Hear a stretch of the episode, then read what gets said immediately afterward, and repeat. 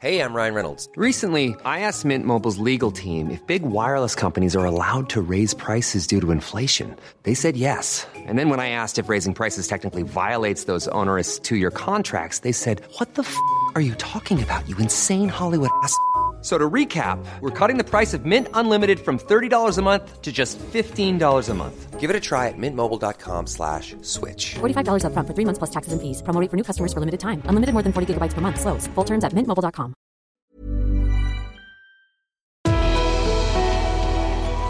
Bonjour à tous et bienvenue dans Callisto, le podcast qui vous fait voyager à travers les récits mythiques et les légendes.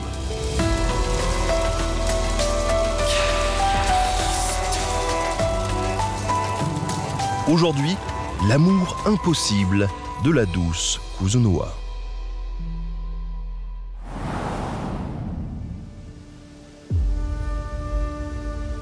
L'histoire de Kuzunoa se déroule au Japon, dans la forêt de Shinoda. On raconte que l'épouse de l'empereur Murakami était gravement malade. Et pour la soigner, il fallait trouver un foie de renard. Les chasseurs furent envoyés à travers tout le pays. Et c'est dans la forêt qu'un chasseur trouva une magnifique renarde blanche. Sans attendre, il pourchassa l'animal et le traqua sans relâche. Alerté par tout ce bruit dans la forêt, le jeune Abe no Yosuna, qui se promenait non loin de là, s'interposa entre le chasseur et l'animal. Il ne voulait pas que le chasseur blesse le renard, et il affronta donc l'individu pour s'en débarrasser. Le combat fut rude, et bien qu'Abe no Yasuna triompha, son corps était marqué par des blessures.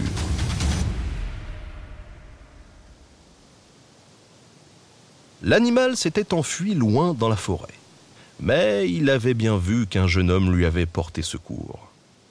Reconnaissante pour son sauveur, la renarde se transforma en humaine et fit demi-tour pour le rejoindre et panser ses blessures.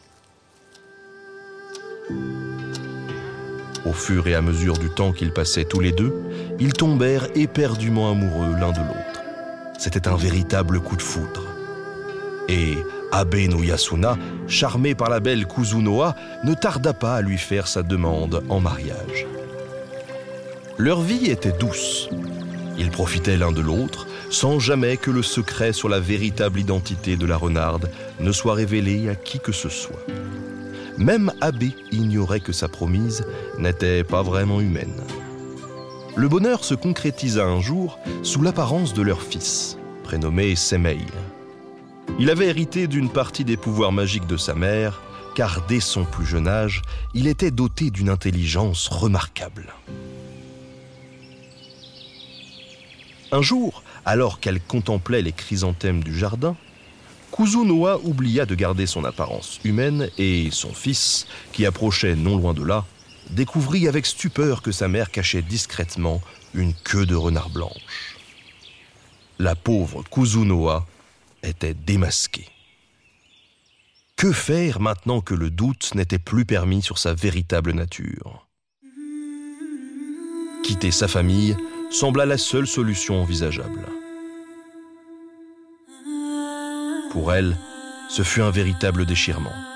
Mais elle ne pouvait partir si vite, sans rien dire. Elle laissa alors derrière elle un poème d'adieu, afin de donner rendez-vous à son fils et à l'amour de sa vie, à l'endroit exact où ils s'étaient rencontrés des années auparavant, dans la forêt de Shinoda. Lorsqu'ils arrivèrent dans les bois, le père et le fils aperçurent au loin une majestueuse renarde blanche. C'était Kuzunoa. Doucement, elle s'approcha d'eux et leur révéla alors son secret. Elle était le kami de la forêt, l'esprit divin de Shinoda. Avant de retourner à sa vie sauvage, elle voulait remercier son mari pour ces années de bonheur passées à ses côtés. Mais elle voulait aussi offrir à son fils un pouvoir extraordinaire, celui de comprendre et de communiquer avec les animaux. Pour la petite histoire, c'est grâce à ce pouvoir que Semei, plus tard, pourra guérir l'empereur qui était malade. Comme quoi, une bonne action peut avoir de grandes répercussions. Podcast Callisto, c'est des mythes et des légendes. Alors abonne-toi pour ne pas louper les prochains.